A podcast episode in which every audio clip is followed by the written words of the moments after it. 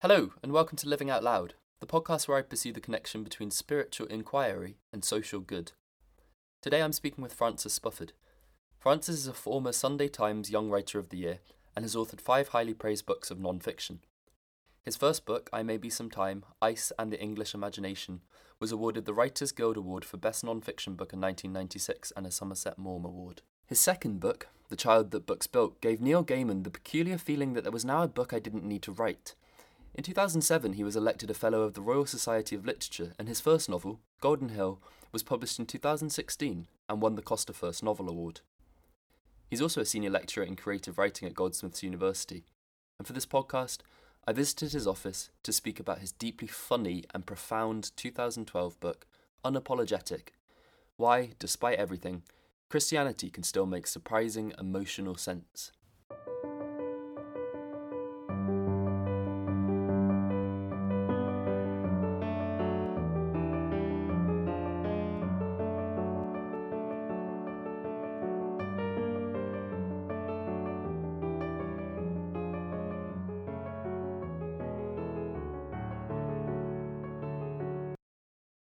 So, I begin each interview by asking if you have a spiritual sensibility.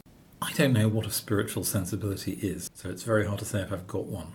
I don't like the idea that the, the world is neatly segmented into three parts marked mind, body, and spirit, because they strongly that would strongly suggest that whatever is in the spiritual sensibility section must have nothing to do with the other bit. Whereas it seems to me that if there is such a thing as a spiritual sensibility, it probably is an angle of vision rather than an area of subject matter. Using that as the definition, well, sometimes I do and sometimes I don't. And by a vision rather than a thing, what would that touch upon?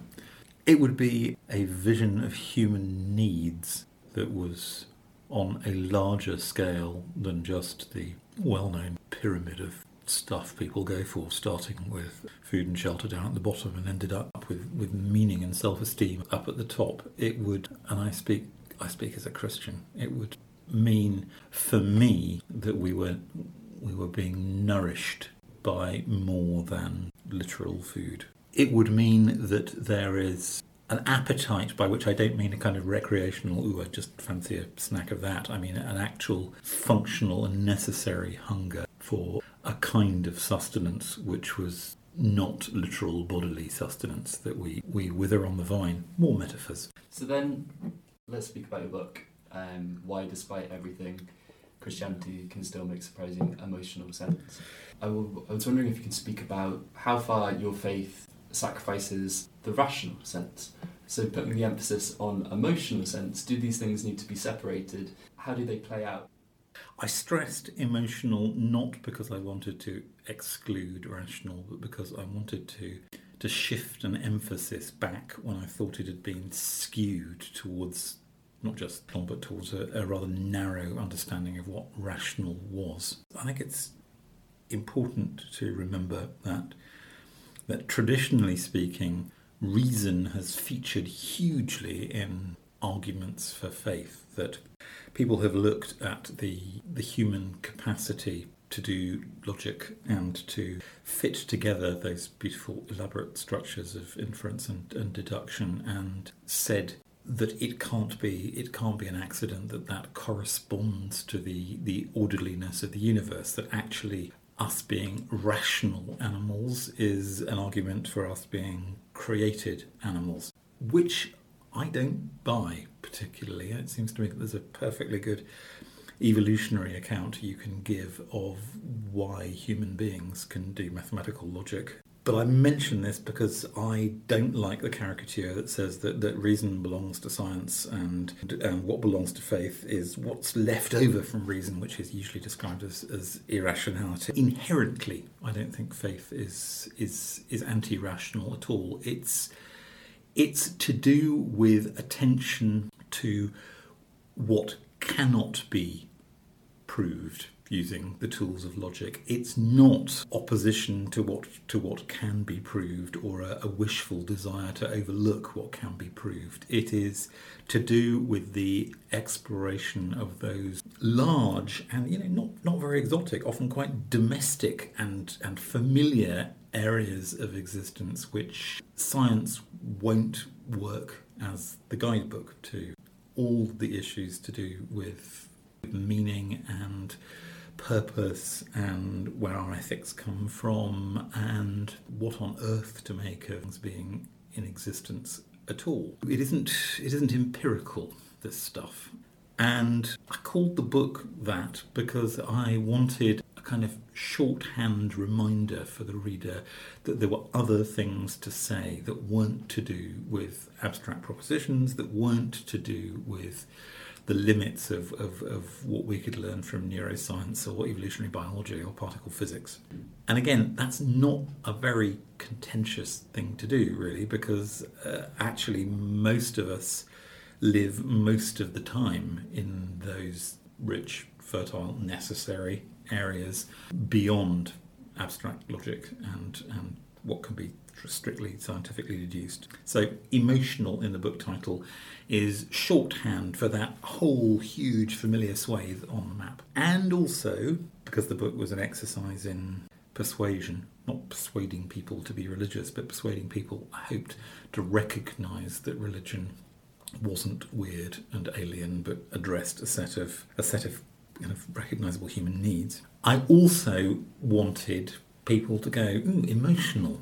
Ah, okay. So, so this actually has to do with the autobiographical material of my life. That it's it's got to do with loving and hating and fearing and, and hoping and dreading and procrastinating and wasting time and getting addicted to stuff and falling in love and all of those things. I wanted emotional to go. Mm, this is this is actually about intimate stuff.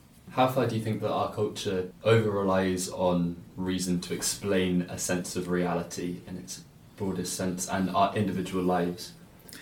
I think our culture is understandably proud of, of what instrumental, operational, practical reason has been able to do for us over the last two or three centuries. The, the terms on which we live on the planet are transformed thanks to it. And I, I don't want to do without good anaesthetic surgery and dentistry that doesn't hurt and antibiotics and all of the other all the other fruits of, of science.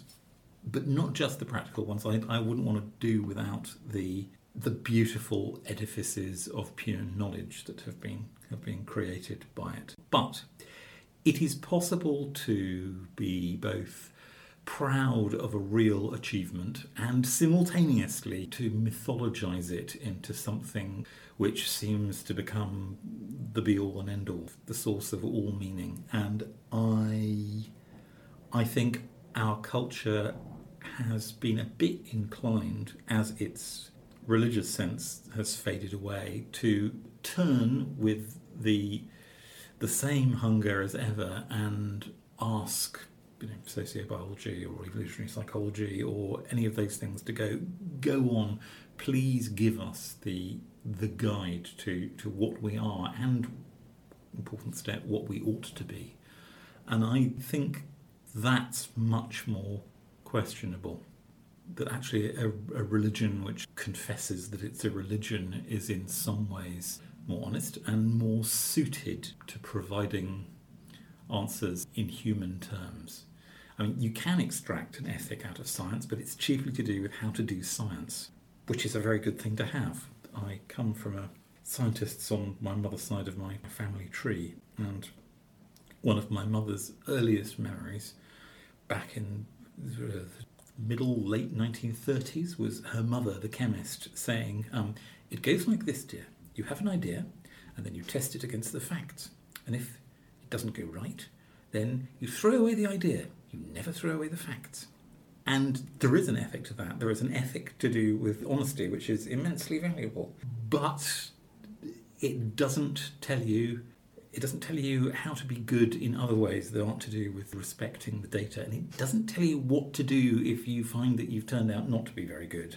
In some ways, I, both in terms of my own life history and as a matter of temperament, I reach for religion because it provides more persuasive descriptions of what happens when, when we aren't good. It is immunized, vaccinated against the temptation to give over optimistic accounts of what human beings are like. It doesn't promise that everything is hunky dory or that meaning well guarantees happy results. It doesn't say that if you just do as you would be done by, um, life will all work out fine. You could say also in shorthand that it, that it is actually better at paying attention to the, the tragic dimensions of, of human existence, but above all, it it seems to me to offer better accounts of the actual observable messiness of lives. And if we think about what God might be in anthropological terms, you speak about it as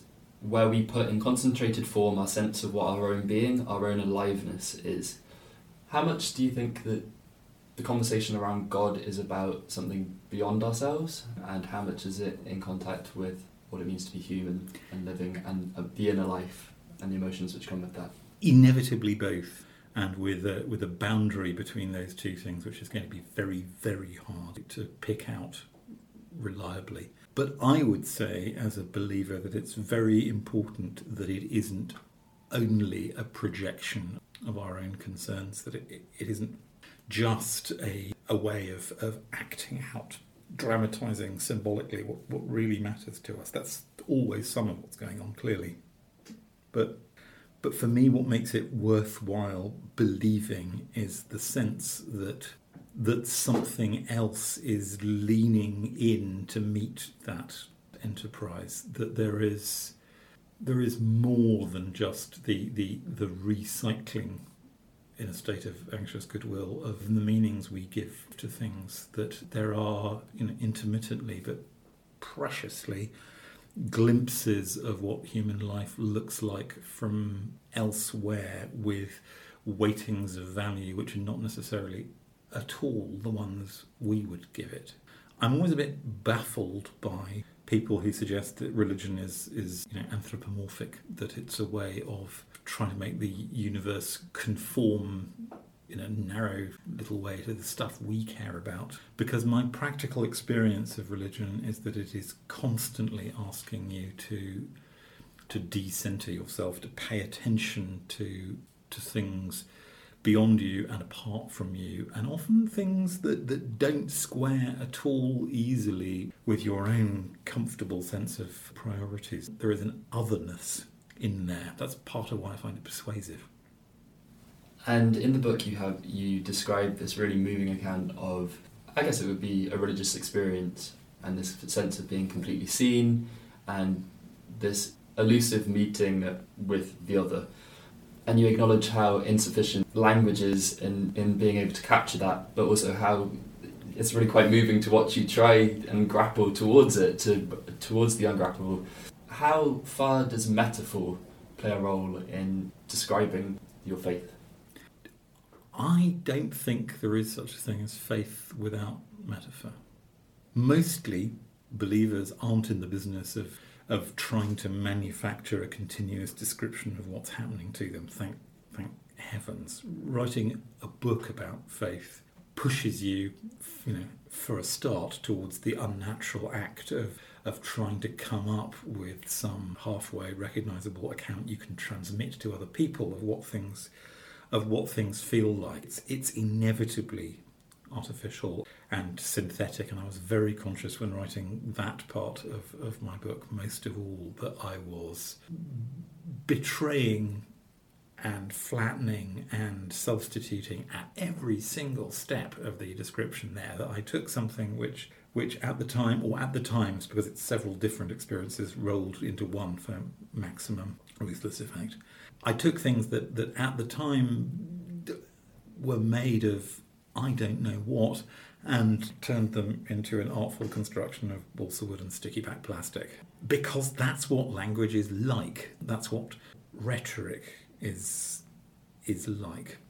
But, but metaphor, specifically the metaphorical aspect of language, has this useful property that every time you compare one thing to another thing, every time you say, well, this quality of thing X is actually rather like thing Y, you find a way to to to pass a thread of meaning between them. You find a way to draw attention to some quality which it may not be possible easily to name just by looking at X or at Y, but which only comes very partially, very briefly, very sort of just one one glint or flicker in the grass and it's gone again. It just comes into view for an instant in the comparison. And I get a bit Christian about it again. I find it incredibly telling that Christ's endless attempts to describe what the kingdom of heaven in is consists of a, of a huge pile of, of statements about what it's like as if you couldn't actually name the thing, as if there were no nouns or verbs that would do the job at all, but you can somehow conjure tiny flickers of light of, of likeness from from all this you know all these comparisons. Um, you know it's like bread it's like mustard seeds it's like banging on somebody's door in the middle of the night. And there are you know tens of them. It's like whatever all, whatever all those likenesses have in common so I think metaphor is one of the fundamental instruments we've got for coaxing language that doesn't express this thing very well to bring it into view at all. It's inadequate, it's misleading, it's hopelessly subjective, and it's also what you've got to work with. So, how far is Christian faith trying to reach for the impossible? And and if it's continually going to be a failure, why bother? Why bother? For two reasons. No, let's do the first part. Let's do the is it reaching for the impossible? Oh, yes, it is. Christianity distinguishes itself from most other religions and from the other two monotheisms, Judaism and Islam in particular, by having uh, an ethical program which is frankly impossible to, to carry out. It's just hopelessly perfectionist. It's constantly suggesting that you should you should love your enemies and offer your other cheek to be slapped, and, and various things that just don't work very well and very viably in the real world. It is not ancient secrets of life, of lifestyle wisdom or any of that shit. It's just, it's just, it's just an endless series of recommendations to try stuff that would get you into trouble and would probably lead to you being hurt one way, one way or another. So yes, impossible. The reasons why it's worth doing, anyway, are in the first place that by ceaselessly trying for the impossible, no, ceaselessly sounds much too much too macho. By intermittently, when you can summon the energy and the goodwill to try for the impossible, you actually discover that the area of the possible is bigger than you than you thought it was. That there are various bits of human solidarity and you know small L non-romantic love which are genuinely attainable when you set out to do impossible things that people really do jump into rivers to save those that they're not related to. They really do devote their lives to looking after people who may not even know that somebody's there looking after them. There are areas of possible goodness which a program of impossibility helps open up. You don't reach the impossibilities, but you reach some other stuff. That's the first thing. The second thing about reaching for the impossible is that is that if you are a theist of the Christian kind, you you believe that the impossible reaches back, that it isn't just you trundling along, trying your best, that something is being reached out to you, something is being given you, something is being extended towards you. Takes me back to the beginning of this this conversation that there are sources of strength and nourishment that we don't have to generate ourselves.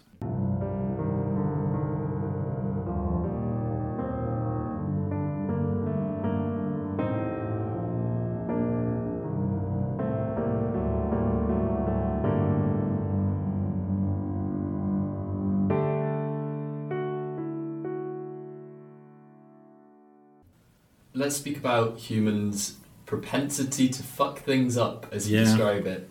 The good old sin. Um, Um, except, well, no, the reason I, the reason I came up with that, the HPT FTU, I had to work out how to pronounce it for the audiobook of the book, and I came up with a sort of sound. The reason I came up with that was that I thought that the word sin had become so hopelessly misleading. It's not that I wish to, it's not that I'm embarrassed by the idea of sin or or wish to abolish it in favour of something newer and shinier and more down with the kids. It was that I thought it was very difficult to hear any actual content now in the word sin that didn't have to do with whipped cream and the consumption of slightly naughty things, but which were nevertheless fun and which only only an old Puritan could possibly disapprove of. Which is kind of if you if you just built a map of what sin meant from contemporary uses of it, you'd think it probably had something to do with cream cakes or red lingerie.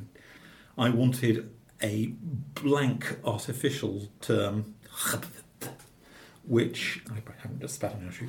I wanted a I wanted a, a blank artificial term in which I could load something I hoped a lot more like what traditionally sin has meant, which is to do with human destructiveness, to do with the way that there is genuinely a part of us, bigger in some people than in other people, but not missing in anyone, which actually quite likes to, to put a big boot through the precious and fragile and, and valuable things in our in our lives. When Christians talk about sin, it if you want to understand what they're on about, it helps to think about your reaction to rape and murder much more than to than to think about cream cakes. And I thought a nice blank artificial word would help to move the conversation oddly somewhere more traditional. It was a modern expedient with swearing designed to reveal the outlines of an old idea. and renewing that idea is antithetical to a culture which strives for you know, happiness, shiny happiness. I'm in favour of happiness. Can I just kind of Yeah. stipulate this? I, I am actually in favour of, of as much happiness as, as possible. Mhm. I just observe that it isn't, in fact, continuous, and Yeah. that a culture which thinks that only happiness is worth reporting is going to be rather under equipped for dealing with the other stuff, which is an inevitable part of, of human lives. Yes, I think it's, I, I think we can so easily sweep under the rug that there are difficult aspects of human living, right? Hmm. It's out of it's out of our control that there is that, that, that we are we are in part like that. Each time we do it, it tends not to be out of our control unless we're completely off our heads on some substance or other. But that's usually also under our control. I've been, if I'm going to get an anthology of times, I've been deeply pissed off recently. There's a there's that song by oh, Rag and Bone Man about being I'm only human, so don't put the blame on me. What a piece of illogical crap that is, given that given that, that being human means you are to blame sometimes. It's not like it's not like the fact that we're fallible is, is an excuse for any particular piece of, of fallibility. It's just a description, mate. Now I really am ranting. Where were we? Sorry. Well, I mean, the Christian ethic or faith is uh, really against the idea of self interestedness and self righteousness. Yes. And I think that ties into a sense of thinking that you're perfectible. hmm Uh, any individual is perfectible. Where does that stem from? In Oddly, I think it too probably stems from religion, given that our culture is littered with the with the long term consequences of previous ages of faith, often half remembered or not remembered at all under their under their original names. So I think the sense that that that we're perfectible probably actually remotely comes from the impossibilist ethics of, of Christianity. The idea that, that that we ought to try for, for moral perfection. The bit that's been been forgotten is that is that it never works and that there are costs to trying.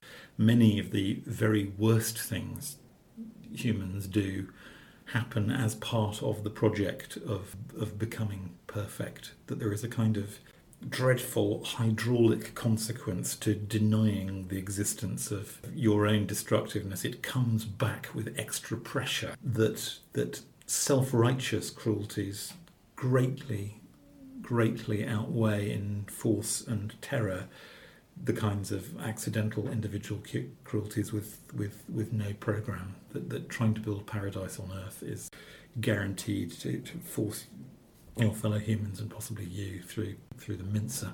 I think I think what what we see in our culture now is not the terrible costs of utopian perfectionism, but a kind of hopeful, always disappointed, always baffled attempt at, at individual self improvement. One of the things that seems morally self evident to us now is that we, we belong to ourselves and that it's it's up to us to to make the most of ourselves, both of which are of course true so far as that goes.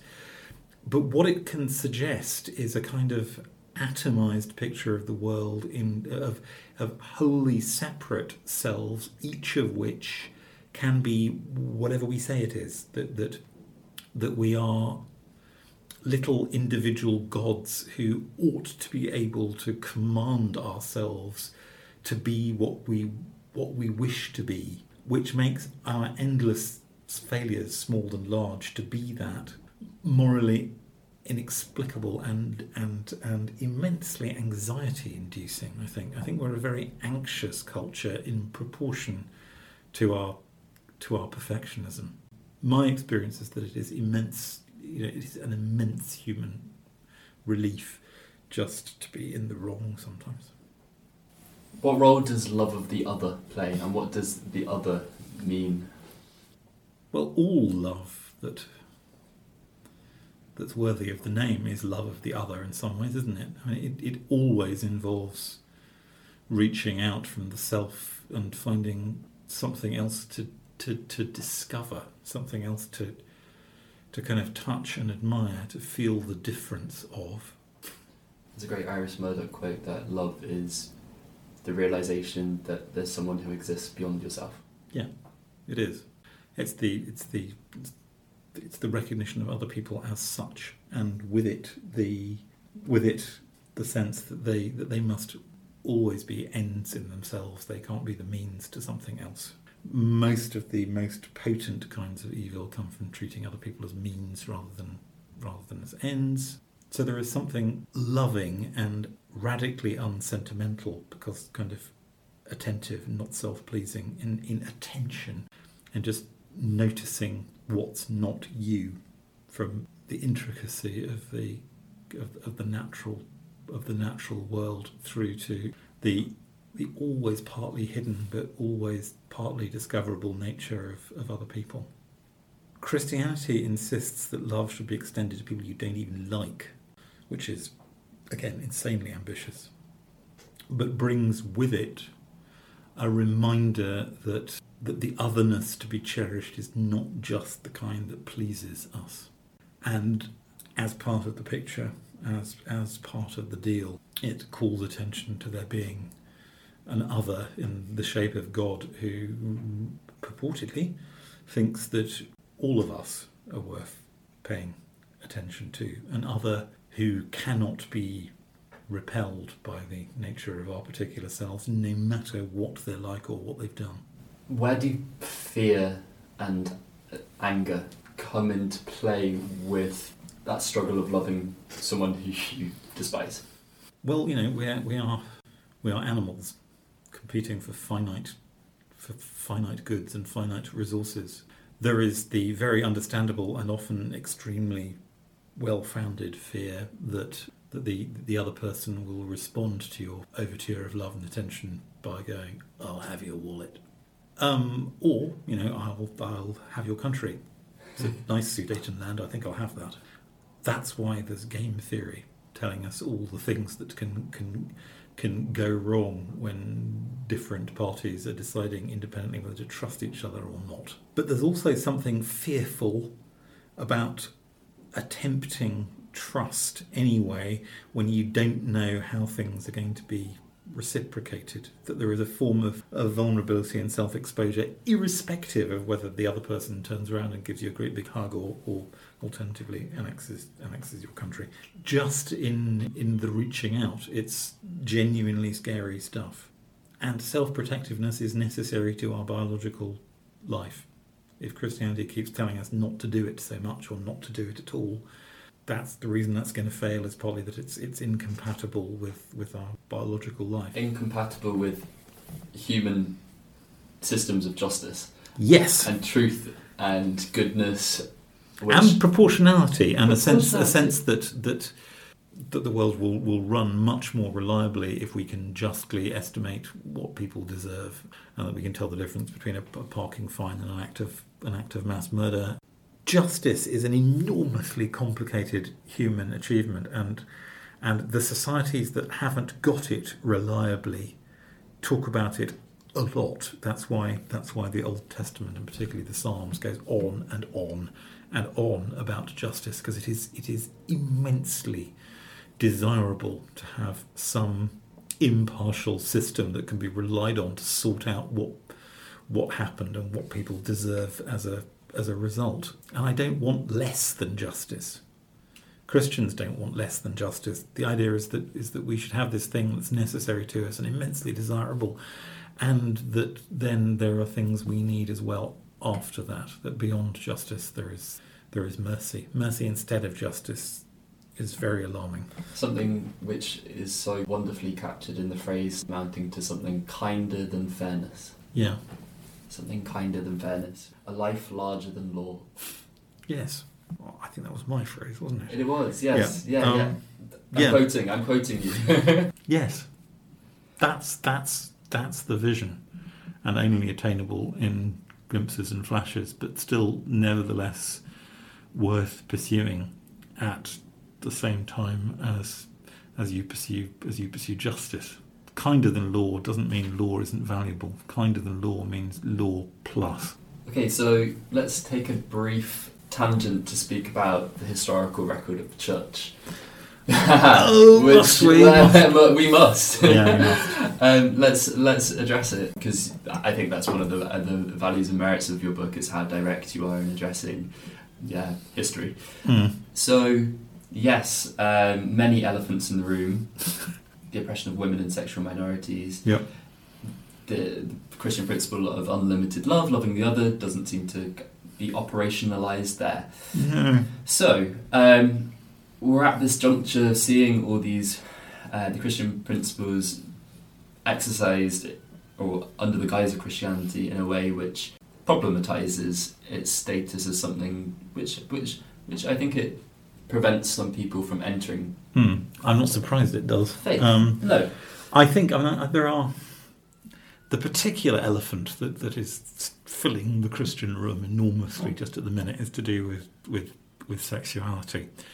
And I think in some ways people jump to a, a slightly a slightly faulty conclusion about how the elephant got in there. It's not that Christians are responsible for for homophobia, that we are its original source, and that's why the elephant is still in our room. It's that the world was full of that particular elephant, and that the the Christian churches move a lot more slowly when it comes to cultural change. So, if you want to find surviving examples of the homophobia elephant, then come on down because we've got more of one than some of the people on the outside. And I could tell a complicating story to do with, for example, my church, the Church of England, and the role it played in getting homosexuality legalised in the 1960s. The votes of bishops in the House of Lord, Lords were quite instrumental in that, but still, it's not something we get to be to be proud of. What I would say is that the standards by which we judge our our elephants of injustice are themselves provided by the religion. That from the very beginning, the Christian Church has been an organisation of people, and therefore vulnerable to to all of the things that go wrong when people get together in groups, and therefore have opportunities for spite and bullying and injustice and exploitation and all of those things.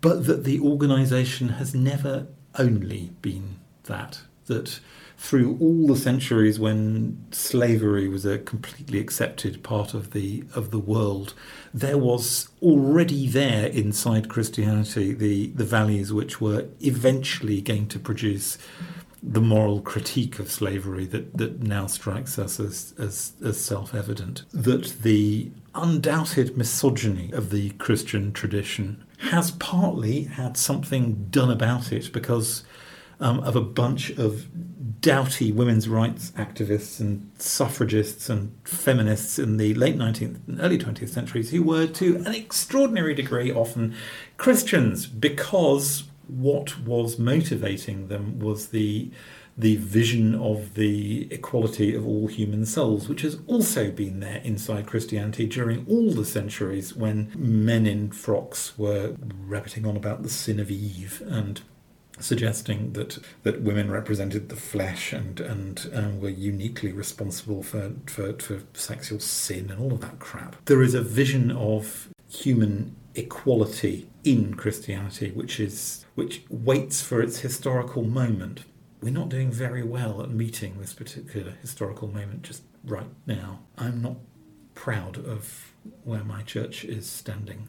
But if you'd like to wait around for a few more decades, then I feel confident that we will eventually reach the late 20th century.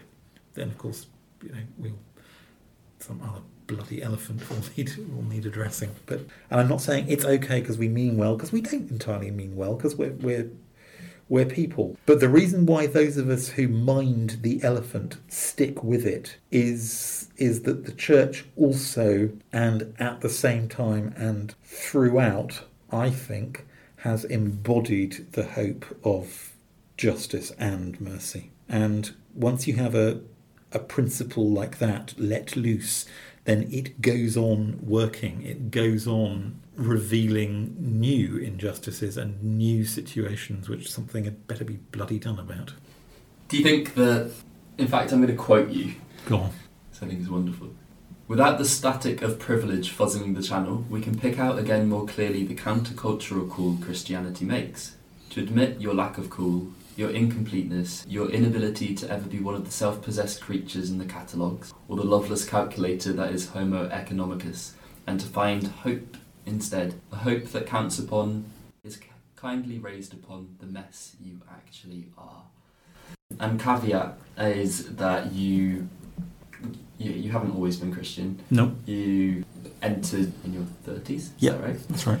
Can you explain that transition and how have, how has that moment from then to now? Where has it taken you? No, I was an atheist for twenty odd years, um, and have no trouble at all in understanding how normal people find that, or indeed in admiring various ways in which that is a, a kind of trenchant and um, and strong-minded position. I think it's I think it's not a whole picture of the world, but I don't think it's contemptible or ridiculous at all. And to some extent, coming into faith as as an adult in my thirties probably sensitized me to, to, to some extent how strange it is that I, I I was looking around me with an anthropological curiosity, with my kind of my new brothers and sisters. Oh, switch metaphor. And now I'm in this room with an elephant in it. Um, um, I'm on a journey with an elephant in a room, um, and bread and wine have got something to do with it. It's a, it's a, it's a, it's a metaphorical element. The elephant. Ah, okay.